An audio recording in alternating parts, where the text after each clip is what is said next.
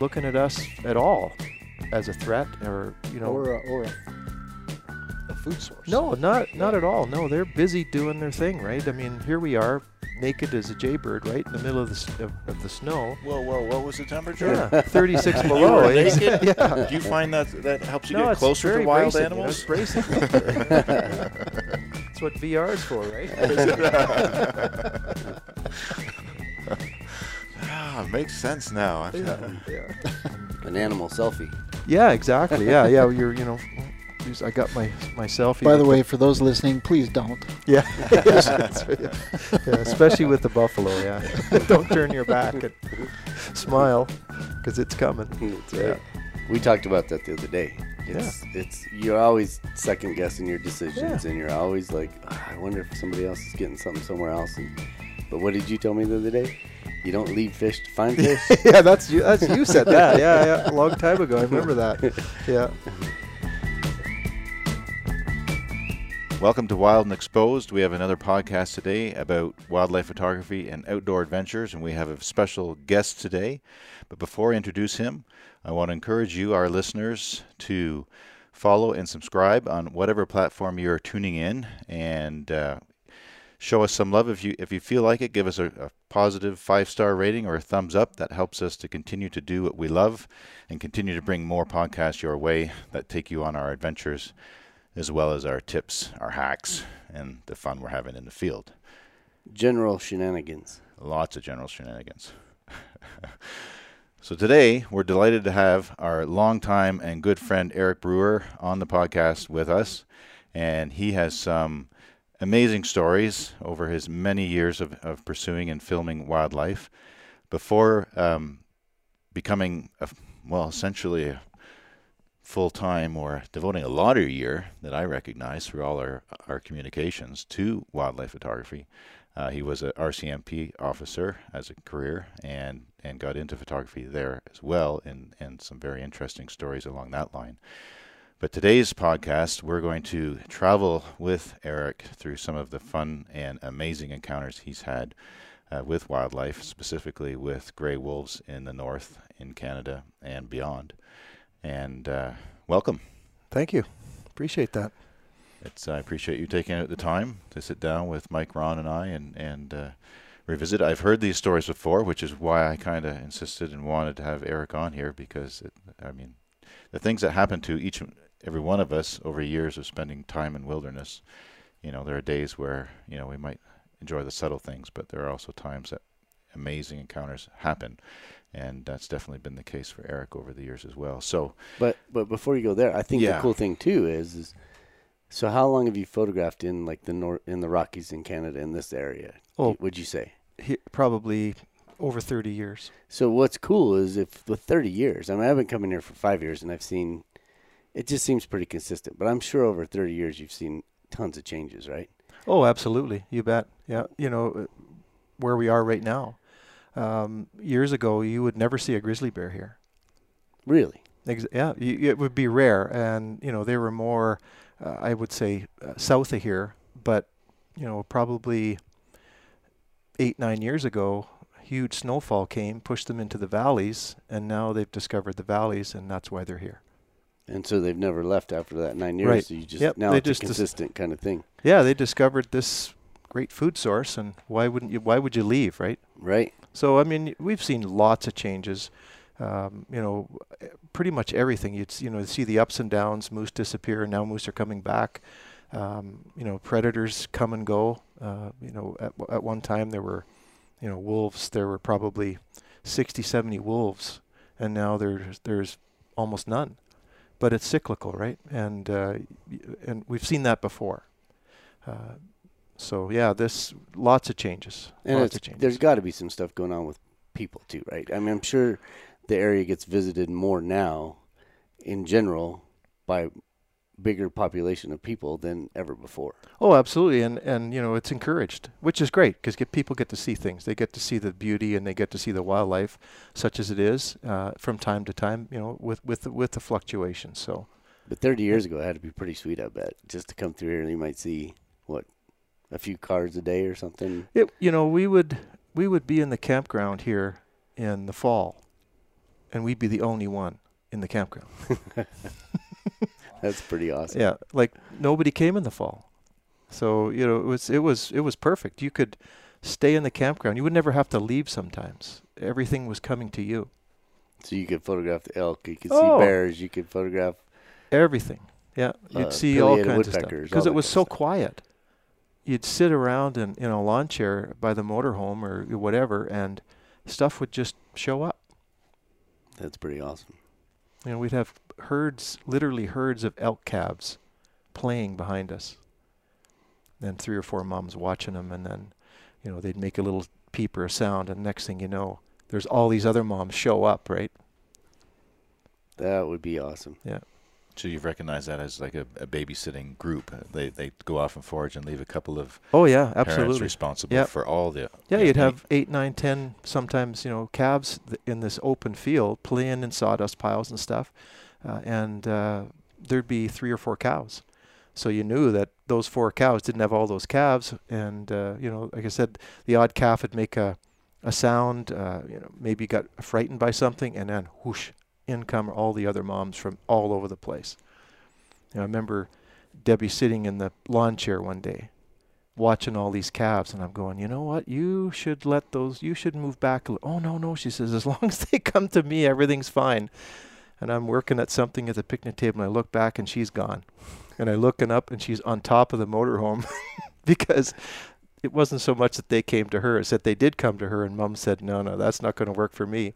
Next thing you know, zip, she's on the roof. So, So they're somewhat protective and, uh, of their calves and watchful. oh, absolutely, yeah. But that's, a, I think, a, a really great observation just to highlight some of the intelligence of, of these animals. And Oh, for elk, sure, the fact that they have this communication where they know they can leave their offspring with these other Right, moms right. and they're fine. Oh, know, so absolutely. They, they, yeah, the fact that they can communicate that to one another and share that responsibility is an observation that you've collected over over time. Oh yeah, way. I mean you see it even today. You know, Mhm. maybe not in the same numbers you used to see it, but you still see it today, where you see a cow, you know, bedded the other day with uh, two calves, and neither one of th- or one of them was hers, and the other one wasn't. So she was babysitting. So Yeah.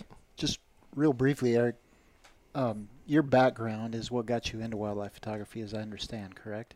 oh yeah, back in the '80s, uh, in the early days, the the organ the RCMP used to be responsible, and they still are, for the Migratory uh, uh, Birds Act, and when I was stationed in Mission years ago, we had a whole like the, the the rivers and the ponds were filled with ducks and we'd have eagles and osprey and stuff like that and and they came to me one day and said, "Well, you guys are patrolling this area. Would you mind taking photos of them?" So that's kind of what started it all was, you know, an old Pentax K1000 camera with a nothing lens on it and you know a roll of 36 film and you're just click click click and send the film off and send them the the images and they were thrilled.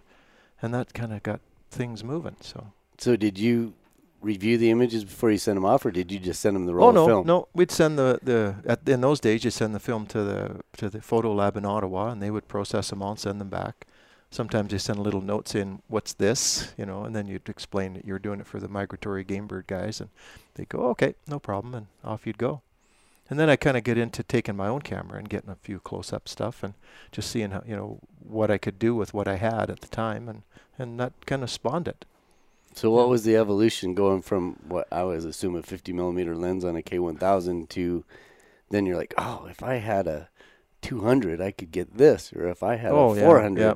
And then a lot of it started out as video. We did a lot of video at first.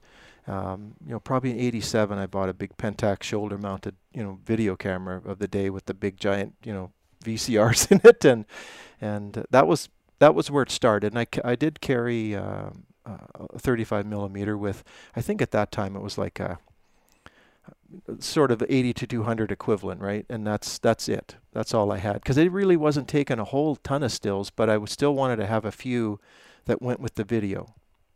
And uh, and then from there, we were shooting bears one time on a river, and I met a guy.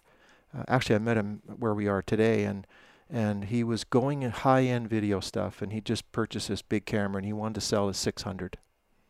And I just bought in a, a 300 f4, And he said, "Well, you can get this six. It's an F4 too." And so I bought the six from him. I still have it. And uh, that that's kind of the video went out the window after that. And I had a, a GL1 for a while, a Canon, and shot with that and did stills. And you realize, you know what, it's not easy to do both. So we just moved from from the video to just to straight stills after that. So, but got some great stuff. You know, we were talking about wolves, and uh, back in the mid mid 90s, 95, 96, we were photographing some grizzly bears. And I put my camera bag down for a minute, and I went went to pick the lens up, and out of the bushes comes his face, and it's a gray wolf. And I got two shots of it, and that was it. Thought, well, that was pretty cool. Never seen one of those before, and especially where we were.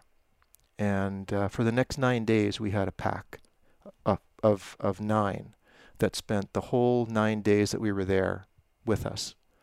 And it turned out to be the group of wolves that actually uh, lived on the coast and fished. And I remember the Raincoast Society coming uh, up the river one day, and, and they we were talking about it, and, and they were just desperate for the video that we shot, and because they they were perplexed about these wolves, like what's going on here, and nobody had really figured it out yet. And I, you know, today, of course, they're they're well known, and and every, they know about them, and they're I don't know if they're a, a subspecies or whatever, but they fish, and you know, we shot video of these wolves working as a team in the river, catching salmon. You'd have one run down the river and chase the fish, and other another one coming in from the side, exactly the way they do it when they're hunting caribou or elk or whatever. You know, they have the ambush, right? And they would come out and grab these fish, and the next thing you know, you'd hear yipping and yowling up on the hillside where we were off the river in the mountain, and the pups feeding the pups these fish. And you, you know the the interaction between the grizzly bears and the wolves was just phenomenal. You'd see the the wolf laying on the little peninsula of grass with with a salmon, and we had a sow with a two-year-old cub, and they were phenomenal fishers, and the cub especially. And mom cuts a salmon, and they're they're walking off the river, and you could see the the devil in the cub's eyes, right? He's just giving this wolf the side the side glance as they're walking off the, off the river, and the next thing you know, he just peels off, and they're chasing each other all over the place, right? It's not that wasn't the fish because the the the wolf left the fish there, and off off they go chasing each other around, and you know, in some of the photos, um, we photographed. There was a black bear had a cub up a tree in the same same place, and the the wolves were on the river. And you could we saw this black bear come over, and she just grew exponentially. Right, fur was up, and you'd see the wolf coming towards her. And I shot the fo- the shot, and I didn't see it until I processed the, the the the film. In the trees to the left is a shadow, and it's the second wolf coming in and they were looking for the cub is what they were looking for but it was up a tree and mom was was not really happy that they were there and, and eventually ran them off chased them off but because it was just the two of them but but yeah that was that was kind of fun and you know, we we saw those guys not every time we were there but they would come from time to time in the river and fish and and you'd you'd hear them and you'd see them from every once in a while and that was it was pretty cool and that was the cool part of it was to understand what they were that they weren't just your normal you know you go to to the park and you see you know in in and see wolves running around. It wasn't those wolves. It was something and they all looked the same looked very much the same color wise and and size. They weren't big animals but they just love fishing. And then so they're they're taking part in the fish during that season, and then would probably transfer over to other coastal type.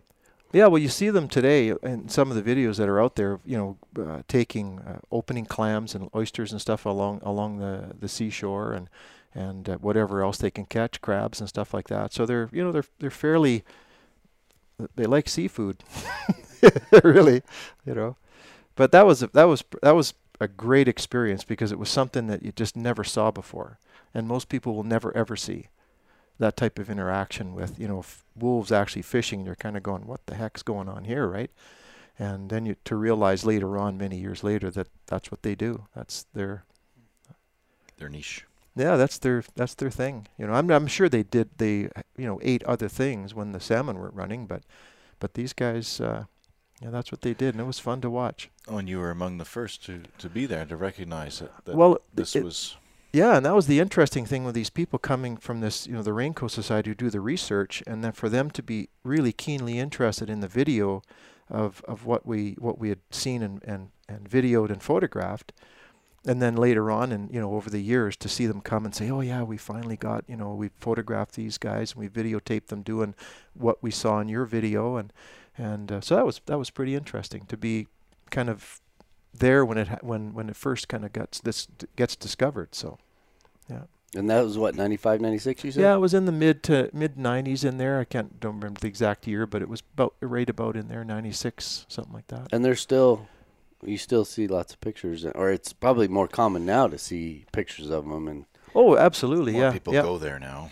yeah. You know, for eco tours and, and Yeah. to see all parts of the rainforest in northern BC coast that way. And um, but yeah, it you know it makes sense because wolves are so intelligent, and there's this food source Oh, yeah, that is predictable. It's Yeah. annual, and you know if any species, you know, bears aside, is Mhm. going to pick up on this. it's them. Yeah, for and- sure. But to also know that they hunt with such coordinated effort for all their game, exactly. and to recognize, like you did, that Yeah. they were doing this actually for the salmon when Yeah. they came into the rivers. Exactly. Yeah. I mean, what a thrill and what a what a Oh. unique experience to witness. It, wa- and then you know to sit there. I remember the day we took the video camera, and and I just turned it to the sky because they were all howling around us, right? Right. And it was just that primal feeling you got. The hair in the back of your neck is standing up, but you realize that you're you're you're experiencing something that vast majority of the population will never ever experience in their whole life, right? And just had the camera just turned up just for the sound, and it was it was really special, you know. I think it's what we live for. Oh, It's, uh, absolutely, know, you our, bet. Our personalities Yeah. that way, and Yeah. and I you know appreciate you sharing that with our Yeah. listeners. That's I love that story. get to see things and and uh, experience that stuff that nobody you know gets to experience but like you said with the podcast it's great because people can hear it right and know what happened and know what's out there hmm before you go any further, you Yeah. bet you keep saying we. right I think you better introduce your co-pilot. Not oh on the my wife podcast. yeah but, yeah yeah But tell us Yeah. who you well, who you're referring to when you say well we. yeah my wife debbie like she's you know she's like a right arm right we don't go anywhere and then the pets too everybody everybody goes on holidays right if there's a shoot going on it's it, the dog's there and now with the cat and and everybody gets to experience life right Yep. That's what we said about Daisy. She's got th- the dog. She's seen more bears than most people ever see in their whole life. right. You know, and she just loves it. And now the cat's figured it out. Sits there and kind of Just watch. looks out the window and right, watches what's going yeah, on and yeah, takes it all in. Yeah, they're great personalities in their own right, yeah. for sure. So can we spin on onto the winter story? There was one when I was early on. I mean, I've known you for a lot of years, and and like I said, uh, you're an amazing storyteller. And there was this one uh, story with wolves in this region in the Ro- northern Rocky Mountains that that really struck me first time that I heard it, hmm and I was wondering if you'd share that one as well. It had to do with well, I, I want you to set it up because I don't want to give it away as far as the presentation of it, but the the way the wolves interacted around and with you when this Oh. occurred, and, and seasonally Yeah. when it happened, and, and why, and, and just how. Well, this was a fall uh, it trip, and uh, we're we're coming down along the river, and there's a big bit of a bend in the river, and we hear this commotion in the water, and look over, and there's a moose running down the center of the river with two wolves chasing it, and one of them leaps up and grabs her by the hind quarter, and just as he does that, or they do that, they we locked eyes, and they both drop off into the bush. Bush they go, and the the the uh, moose, the cow, is standing in the river, and she's pounding her hooves in the water, and literally screaming. I'd never heard a moose make a sound like that ever, and her fur was up, so obviously stressed. So that ended, and nothing nothing came of that, and uh, we left, and and we we came back the following day, and we see a wolf coming out of the river with some meat. So it was pretty obvious that later on they had taken her down. But what was interesting about that, to take a step back, is that when, as we were leaving, she walked into the trees exactly where the wolves went in. It was like she was following them into the trees, for whatever reason. I, I don't know what it's what it's about, but anyway, they they had obviously gotten her, and they're packing meat, and they're packing it across the river and up this bank, this grassy knoll, and into the behind us. So we thought, okay, well, that's kind of interesting. Maybe maybe they're taking it to the pups because they don't want the pups near the near the carcass because bears come along, get pups get killed. So we sat and watched it for a while, and they would come and go and come and go. And so Debbie's sitting beside me, and it's probably a couple of hours that this has gone on, and there's not much happening. And I catch some movement out of the corner of my eye, and I nudge Debbie and I go, "Look over here." And so we we'd seen this group before, and one of the adults had was lame.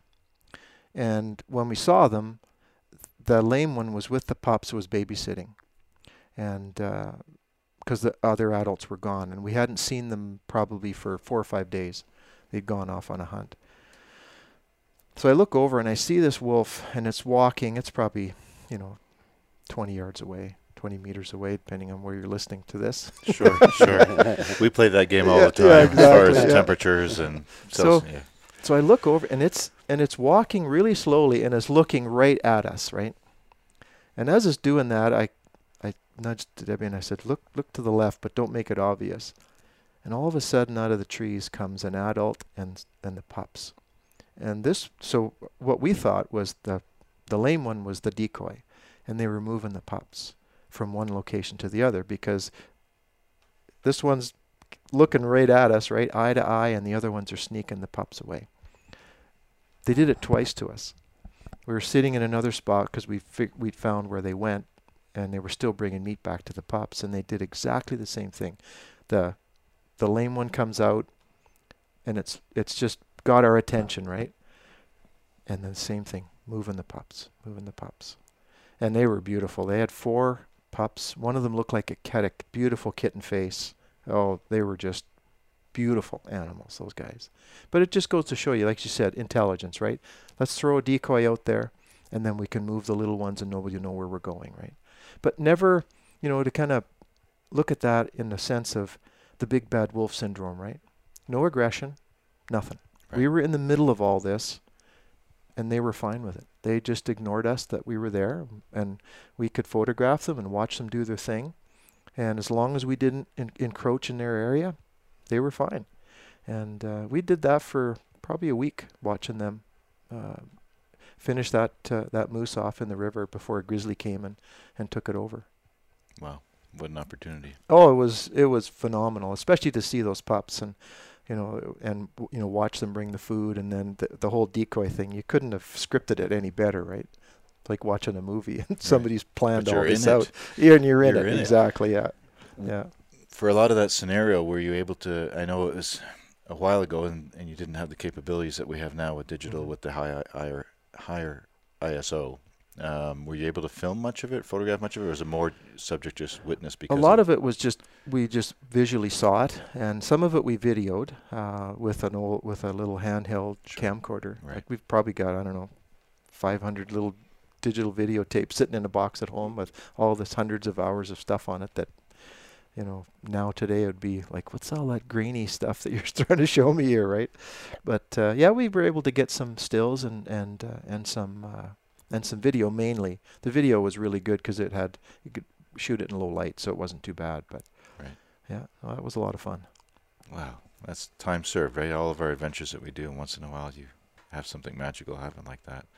And with wolves, I mean, that's an apex predator, and again, so intelligent, and then its Yeah. pack behavior, and to witness it how you know with the kill as well. Even that, you know, I- and that was one of the things that struck me about this story. The first time that you told me that I heard it was that the cow, and I, I've heard this happen at times with prey species, like that she followed her in on the on the trail they went. Did, it didn't Right. Follow the wolves in Right. the same path exactly. Yeah. doesn't make sense. You'd think the prey animal would just go 180 degrees opposite direction, Right. run for safety. Um, but it seems, and, and again, I can't explain this either, but it seems sometimes animals, they don't know, if- give up. give- they yeah. They give- just. but she wasn't mortally wounded. Oh no, not at all. The only thing that she had was when the one grabbed her right hind or left hind quarter, just pulled some fur out, and that was it. Everything else, she was fine.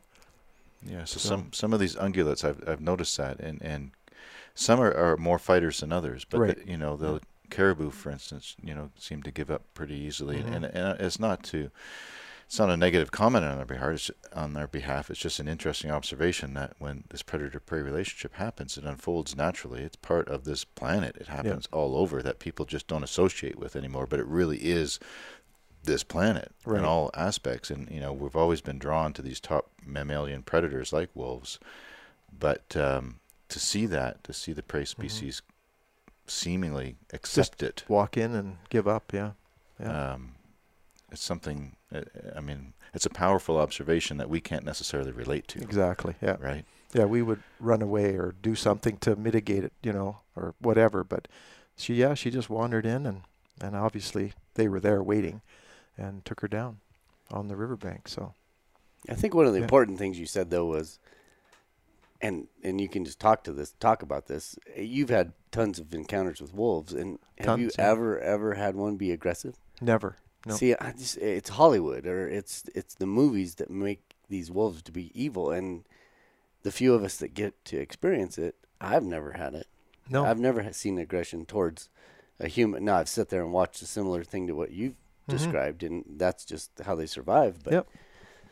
All and, in all, and, and they're curious. I, that's what I find too. It's it's not like you know you show up and they run off. Like somehow there's this myth that when you when you you see a bear or a wolf, it should run away from you. Well, they're very intelligent. They're very curious, and that's what they do. They come, oh, what are you? And they you know figure it out and figure out you're not you're not a threat to them, and they just go do what they want. The closest we saw to any type of aggression was the a family group going down a trail, and we saw somebody try to follow them and the, the, the rear the adult at the rear turned around and growled at the the guy. And when he backed off, it turned around and it left and stayed with the group. It was almost like, stay where you are, we're leaving. and that's like a natural response. Sure, Yeah. You know, but if you're being good about what you're doing and not Yep. trying to pursue, obviously they're not going to be aggressive at all. No, not at all. No. And sometimes, just like you said, they'll come to you just out of curiosity. Yep. You know, you're not going to pursue them, but if it's on their terms, it Yep. happens Well, we had we had winter time one time in no, late November, 36 below zero. We ca- we got 16 wolves in the snow, and we're we're shooting the hell out of them, right? I mean, it's it's the perfect light. Everything was great, but 16 of them, two days, and nothing. We're we're with them for two days, and they're not. They're just mousing the trees, uh, doing you know looking for whatever they can find, trudging through the snow and we're there with them and they're not looking at us at all as a threat or you know or a, or a, f- a food source. no not not Yeah. at all no they're busy doing their thing right i mean here we are naked as a jaybird right in the middle of the of, of the snow Whoa, whoa! What was the temperature? yeah 36 below naked? yeah Do you find that that helps you no get it's closer very to wild bracing animals? you know it's bracing out there yeah, yeah. that's what VR is for right ah, makes sense now. Yeah, yeah. but you know, I mean, it was it was it was awesome, and then you know to see those same, some of those same wolves in the spring with the different coats, and you know they, and to you know you, yeah, it's it's incredible to watch and to see, and and to you know I I don't think we've had a year in the last 20 years where we haven't encountered some a wolf or wolves, you know, a number of them. I remember we were on the one river down here uh, in the wintertime as well. we'd we'd been up in the high country. We found a, a moose carcass and the wolves were on it. And we were scooting along the river and did some glassing, and there's the whole group on a little peninsula. And there was a light colored one, and it was blood from the neck down. And it really, you know, we're kind of wonder what the heck is that. So we put snowshoes on, out we go, and and what they'd done is, I, you know, I, my understanding is they don't like other canines, right? And they'd got this fox and shredded it.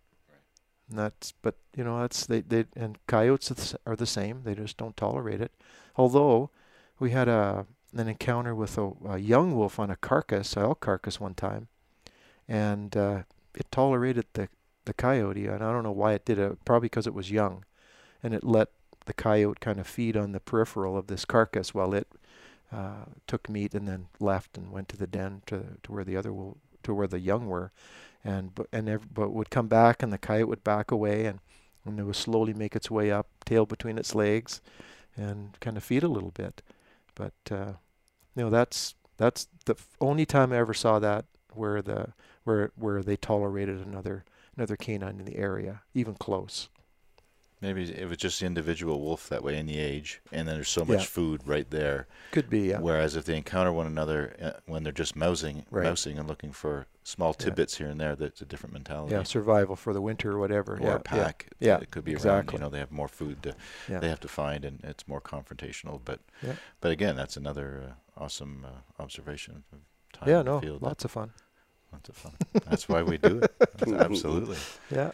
So a lot of those are are stories from Canada, and you you shoot a lot in Alaska. Yep. And they shoot a lot in the lower 48 too. Right. So you, I think you recently got back from a trip down around Lake Yellowstone. What are some of your favorite stories from either of those areas? Well, last year was probably the best there. We had we were able to photograph 39 individual wolves last year, and it was it was crazy. You had carcasses that you could literally photograph um, them on, which, from what I understand, is just not the norm. In the right? winter. In in no, this was in the spring.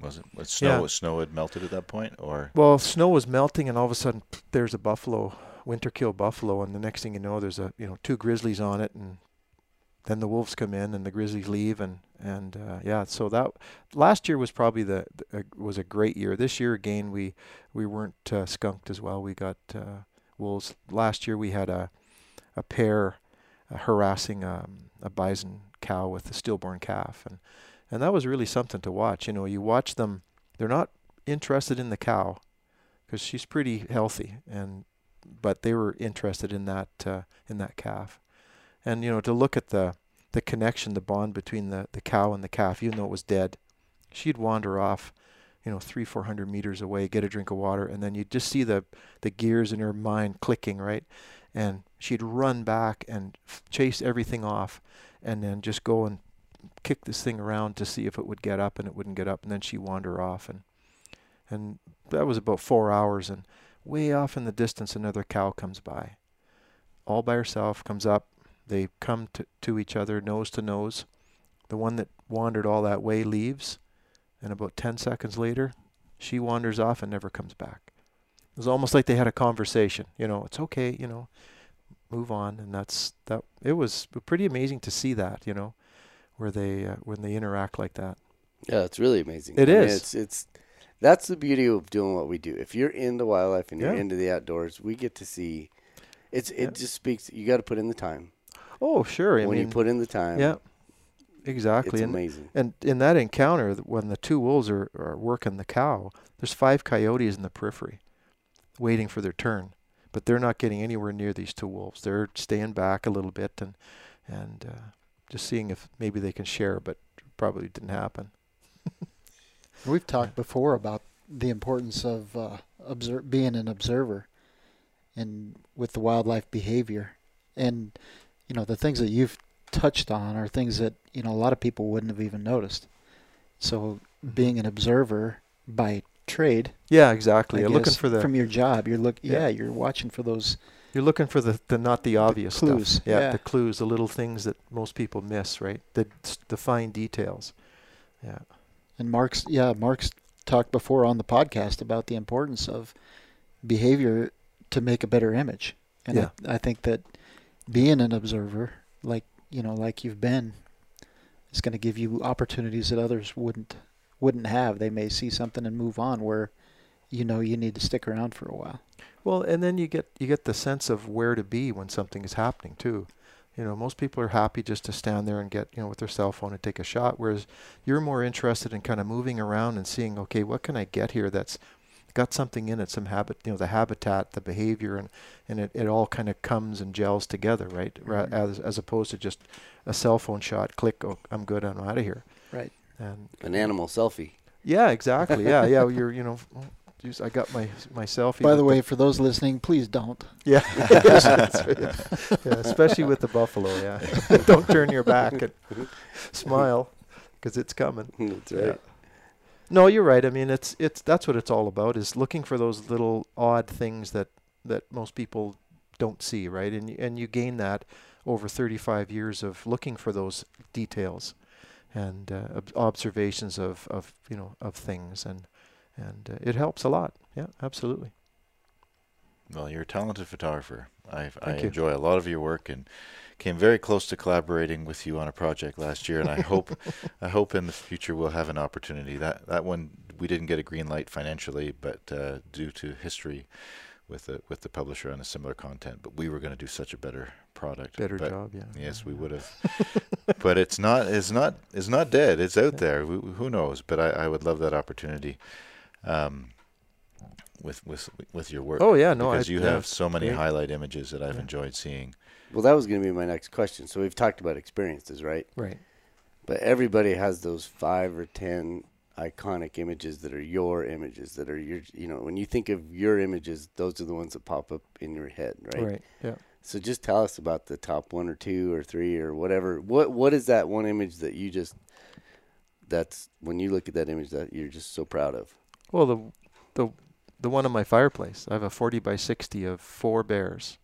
Um, it's it looked to me like these guys were three, the cubs, and mom was there. They, so they're three all year old three year olds, and and it was wintertime, just about denning season, and uh, we had been photographing uh, bighorn sheep, and while coincidentally while we're photographing the sheep, some wolves passed through, and it's mayhem. And probably out of that shot, uh, that shoot, I got just a beautiful shot of about 10 rams running right at me in the snow, kicking up the snow, heads back. And there isn't one ram in that group that's under a full curl.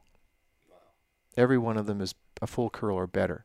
But that was it. They were strewn out all over the place. So we thought, ah, we'll, we'll, we'll come back another day. So we took this old road, uh, logging road. We're driving down the road and just caught movement out of the corner of my eye. And there's an old landing to the left, so a bit of snow. So we drive down there, and there they are, four of them, and they're they're they're rooting the last season of rooting, and they're covered. They're they look like they got mitts on.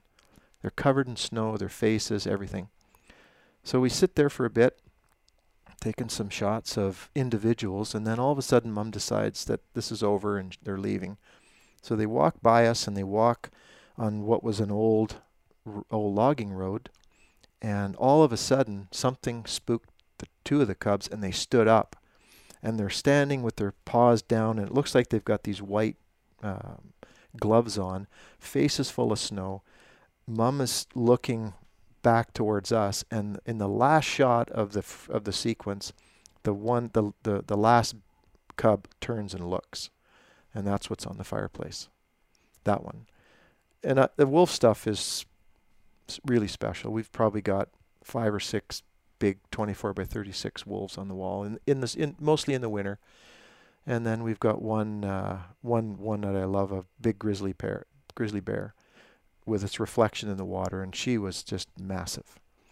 But I mean, there's tons of others. You know, you could go on and on and Right, on. right, Right, right. eagles, and I've got a you know wolf from Alaska. I saw it in the trees, and I walked in the trees, and it was sitting, and it looks up at me, and it's got a few branches in front of it, and it's just staring at me. And of course, you're trying to take this this shot, and you're going, "Damn!" for autofocus, right? So it's, so you're trying to manually focus this, and you're taking a shot, manually focus it, and you and as you're going through the images later, it's like fuzzy, fuzzy, fuzzy, soft, fuzzy, fuzzy, fuzzy, sharp. It's like, oh, thank you. yeah. yep i know how that goes Oh man. you sell your prints too right Yeah, we do a one show a year at the university where we live, Mhm. and uh, that's all we do. And it, usually it's word of mouth, or you know, somebody's got a print and they see it, and they where'd you get that? So we get a phone call from from their friend of a, of a friend, and and that's kind of how it goes. We're it's not so, it's not like we have to make a living at it, so we don't do a lot of it. And uh, when people come, they go, you know, what other shows you going to be at? And it's like, you either buy it now or you have to wait till next year. We'll, we'll be back. right So that yeah, that's how kind of how we do it. I kind of enjoy that uh, perspective, or, or not. Sorry, I'm slightly, slightly envious to it. As far as I, I am so grateful to do this professionally, Mm-hmm. but the friends that I've had over these decades that don't have to can just enjoy that space Right. In, Yeah. of being in it. And, and I've got to that point because my portfolio is big enough that I can take a step back frequently, not need images, Right. um, and enjoy the behavior, the observation, even more so. And I appreciate that from your perspective. Yeah. you No, know, and and that's why you do it first and foremost. oh, Uh, absolutely. right. And and there's nothing we like better than when people walk away with a smile on their face. You know, we had a student uh, come up to the booth last year, and he he says, you know, he said, I've been coming to your shows for, you know, year four years. I've been going to university here, and said I could never afford anything, and I really want a caribou. So I pulled all the caribous out and I said, you pick one, and whatever size you want, we'll do it up for you. And uh, I met him and gave him the print, and he was just in heaven. You know, he he was he loved it. So, but that's you know that's that's the part of it that we like, is that people appreciate it and you know walk and take it take away. You know, we've had them people come and buy stuff and. And yeah, I'm going home to Germany for Christmas, and I really want something that, that says Canada, right? Elk, moose, bears, you know that sort of stuff, and and they'll buy you know 10 or 15 prints and we'll help them wrap them roll them whatever and and uh, you know off they go Uh, and that's that's the fun part for us is just seeing people enjoying it Right, of Yeah. course, enthusiasm, and you share Yep. that. Oh, I just hit one of the cameras, and you guys are still on screen. All right. so be, if it was the first time we'd be concerned but it's not so well, it's all all the fun. It's, there's a slight uh, compromise in coordination with the lack of sleep over the last uh, eight or nine days Yeah, here. So, yeah. I, and and you know from history that oh yeah yeah that sometimes you know I've helped embellish somebody's lunch with a little bit of coffee hey here there and you there. go yeah with uh, Yeah. fatigued states, but um, but can't help but be on trips like this because it's such a wonderful place, and being in wilderness is what I live for, and, and what we all do, and Yeah. so I do not want to be sleeping during the day unless I have to shut down if it gets to that point. So we do push it, and and these long days in springtime, try to live it up here in, in the wilderness and, and get w- the experiences we can. oh absolutely yeah And, uh, So we've all been here, or you you're going to be here for what three weeks, four weeks, or yeah something yeah here. it'll be three weeks So what's the highlight from from this year so far for you? What what have you seen that's been the cool I think the factor? probably the the best for me image wise w- is the grizzly sow with the two cubs of the year standing on the shale and one is sort of standing on a bit of a raised rock right at her right shoulder and none of them are looking at us they're all looking down at something else which was really cool that's probably the one of these shots of the of the last 3 weeks but there's thousands of others that are you know the little the little cubs, uh, the black bear cubs, three cinnamons playing, you know, wrestling and fighting. You don't you see two a lot, right? But you never see three interact. One's always hanging out with mom or sticking close to mom or on its own. But to see those three guys, you know, f- just rolling and fighting, and they're so tiny, they remind you of a kitten almost.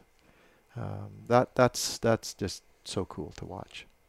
so how do you do it with your images? Because you shoot, but Debbie also shoots too, Oh, yeah, right? So yeah, so yeah. so you guys have thousands of images. I'm sure you come back from every trip. Do you wait till the winter and then say, okay, I've got this many thousands of images to go through, or do you go on a trip and then you'll go back before your next trip and try to pull selects then, or do you?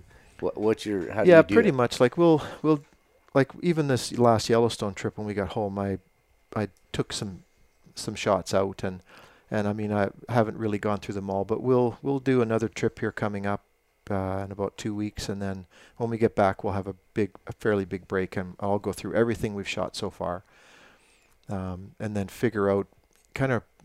A lot of times it's rush. You, you just go, yeah, that's cool, that's great. We've got a ton of this, so we don't really don't need a lot of that and uh, and we'll we'll we'll do some printing, get some metals done, or do canvas, or just prints, whatever we need, and then off we go, and uh, we'll go from there. And then the same with the fall. The fall is usually a rush because when we get back, it's not long before the sh- the show that we do in October, and uh, so we have a real short window, and we'll a lot of times we'll we'll kind of have in our mind already what we think we need to print from what we've shot, and those are the ones we'll we'll key in on and uh, and get those done. And uh, and then over the winter, I'll start going through them again, like you know we shot those wolves in the wintertime in 2006 and i'm still going through those images and going why in the hell didn't we print that? You know? Like that's just the way it is right? You you guys have all been there right?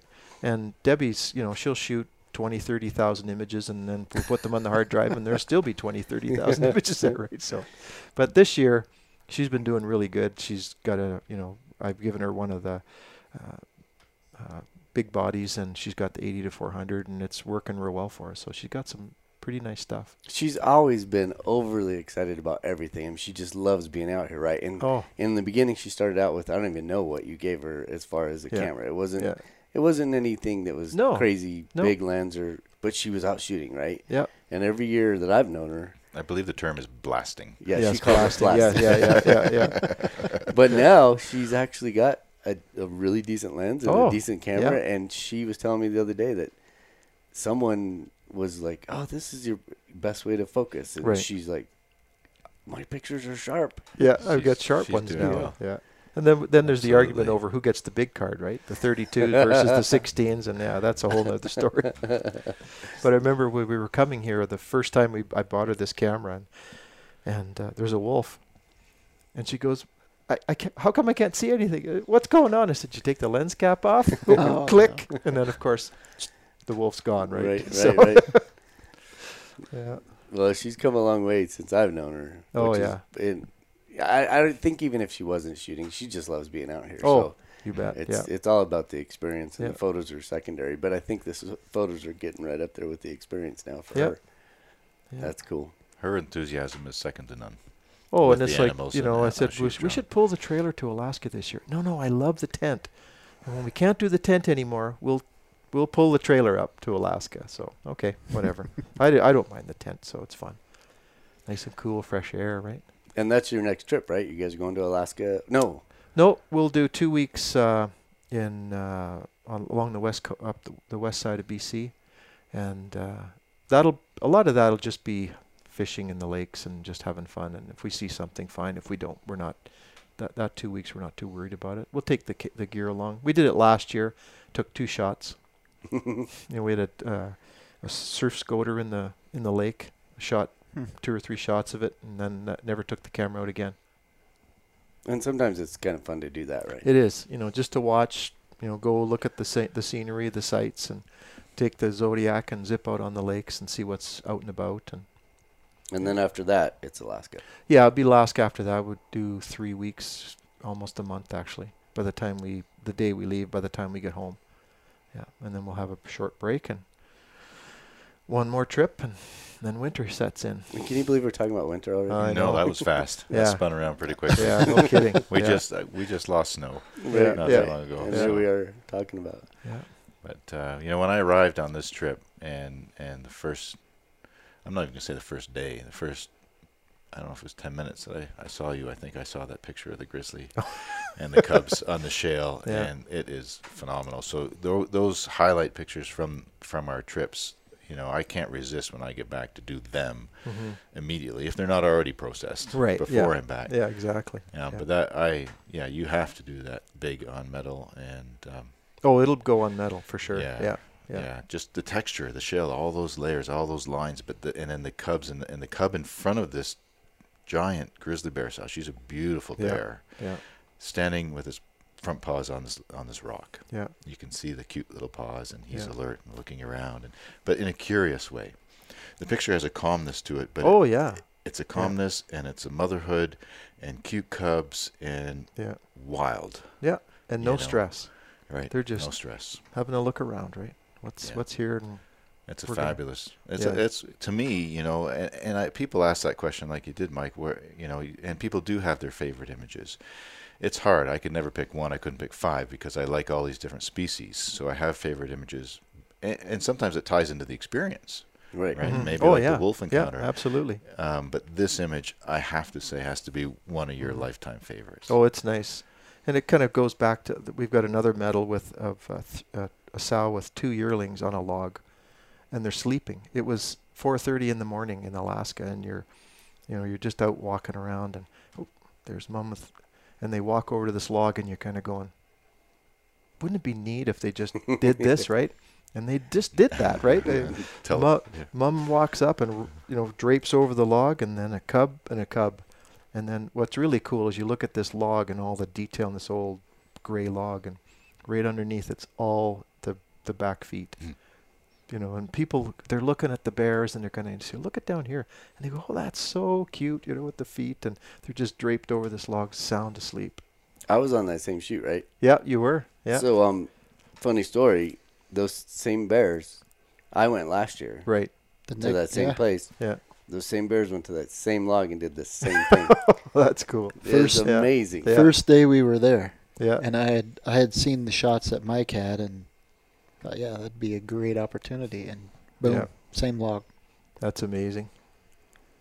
You know, and it, Well, but stuff happens, right? That you can't you can't write it all down.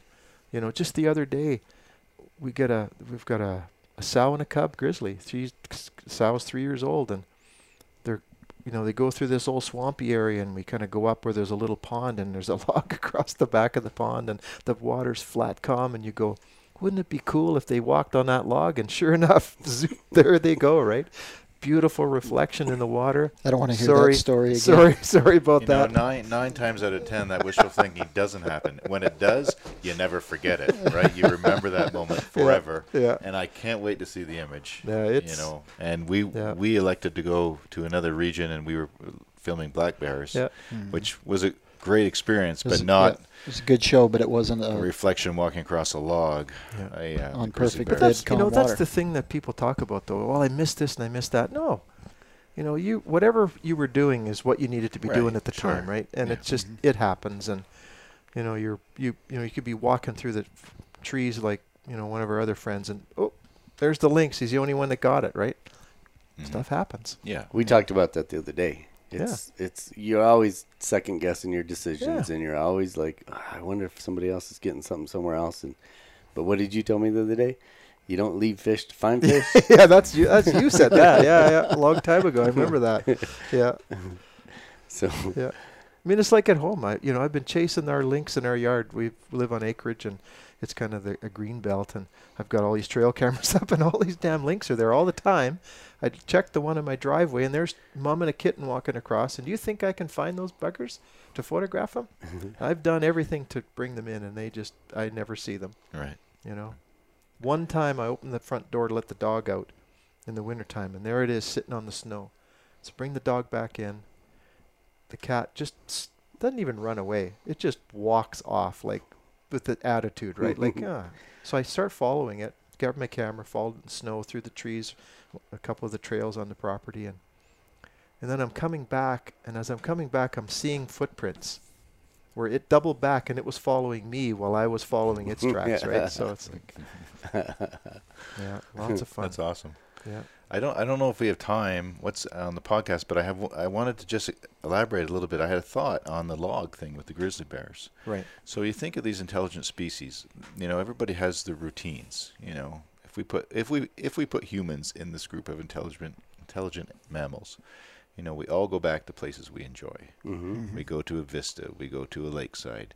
We have our favorite seat in the house, or th- or we like to sit on this end of the couch, or you know. And these bears have figured out whether it's a vantage point for safety due to the mother with the cubs, or it's just comfortable because this log is the perfect height. Mm-hmm. They go back to it. Why not? I mean, that kind of observation. They are that intelligent that, you know, Yeah. it, it it's easy to see that these routines. You know, what makes the best fishing? Where's the best point on the river? Yep. To ambush and catch the salmon. Yeah. I don't think we give them enough credit. You know, because I think you just assume, oh, there's no way that they would know that. But Yep. it's like putting a trail camera out in an area. What do you get? You usually get that animal. Uh, you get a face shot of that animal because that animal immediately knows that that trail camera's there, and they walks right up to it and is looking right at it, like, "What is what? Who brought Yeah. this into my house?" Yeah. Right? No. Sorry. It- historically, yes. But like yesterday's podcast, I think it was yesterday before, but get the black infrared ones and then they won't be looking at it unless there's scent on it. But you're right. Typically, historically, they would see it and they would do that. But even sure. even uh, like I don't know. I just I know the animals. It's it's like if if someone went into your house and moved right. your couch, Sure. you'd be like, that is not supposed to They- be there. Right. And I would say that these animals would know, oh, we can cross the river on this log down here because we've been doing this for years, or we know that this is Yep. whatever the situation is. They just know it. It's just, Yep. you know, uh, e- uh, being a hunter and you're you're trying to to hunt elk or whatever. It's the same thing. It's like I don't give the elk enough credit. It's like, oh, they'll never know I'm here. Right. Well, yeah, yeah. Good forget luck. that. Of course they do. Well, you know, you look at how many times have you watched a bear want to cross a road, a busy road, and it stands there and waits for the traffic to go, Mm-hmm. right? And I've seen coyotes do that. Mm. They'll just stand on the side of the road, and they'll you see them look left and look right, like they've been to elementary school, right? Look left, look right before you cross the street, and they'll wait there. Yeah. You know, it's amazing. Yeah, you're right, They're Mike. smart. You know, we don't give them enough credit. Yeah. I don't all- think I, all I of don't think I do in all the years that we've been out here. But Yeah. I, I more and more I do. It's like, Yeah. uh, But you look at you look at the, the at wolves, right? And uh, they talk about the Yellowstone, the the groups in Yellowstone are specialists in what they do. They all don't hunt buffalo. Some do, some don't. And why is that? Mm-hmm. Because they have specialists within the group who know how to do that. And I remember the story of in Denali of the, the group that specialized in moose. And when those animals were taken out of the group, those that group never hunted moose again. So basically, what you're saying is that, yeah, the numbers are fine. Well, the numbers might be fine, but the reality is the group's not fine anymore because you've taken away the specialists. right. You Right. know? It's the same The with professors, isn't, the isn't there a, teachers. a group Absolutely, in Yellowstone that yeah. specializes Yeah, in there's buffalo? there's one pack Yeah, that, the the Mollie pack. the Mollie pack, and they're larger. yeah, but they've adapted. Right? They've they've Yeah. figured the buffalo out. Yeah. Yeah. yeah, That's a that's a good observation to share Yeah. with our listeners because right, even in even in that community there are specialists, and if they Yep. don't have the opportunity to train the young and hand that down, bingo. then it's lost. It's gone. And yeah, you know that group for three or four years they said hunted rabbits. That was it. That was their main food source because they'd lost the knowledge base. And we don't think about that, right? Well, let's go have some fun. So you can find our work on wildandexposed.com, and you can find all of our links through there to social media and our own platforms as well. And on whatever platform you're listening to or watching our content, please give us a positive review, a rating with five stars or a thumbs up, because that helps us to continue to do what we love and keeps us out here exploring and, and sharing this information on photography, wildlife behavior, and the interactions and uh, the gear tips and, and everything that we do with our with our businesses and the fun that we have together as this team. And if you have any comments, please feel to share feel free to share them or if you have any questions, we invite that as well. And if there's any content that you'd like to see us cover in the future, by all means let us know. Until then, enjoy the outdoors and get some fresh air and we look forward to sharing some time with you again soon. Thanks for tuning in.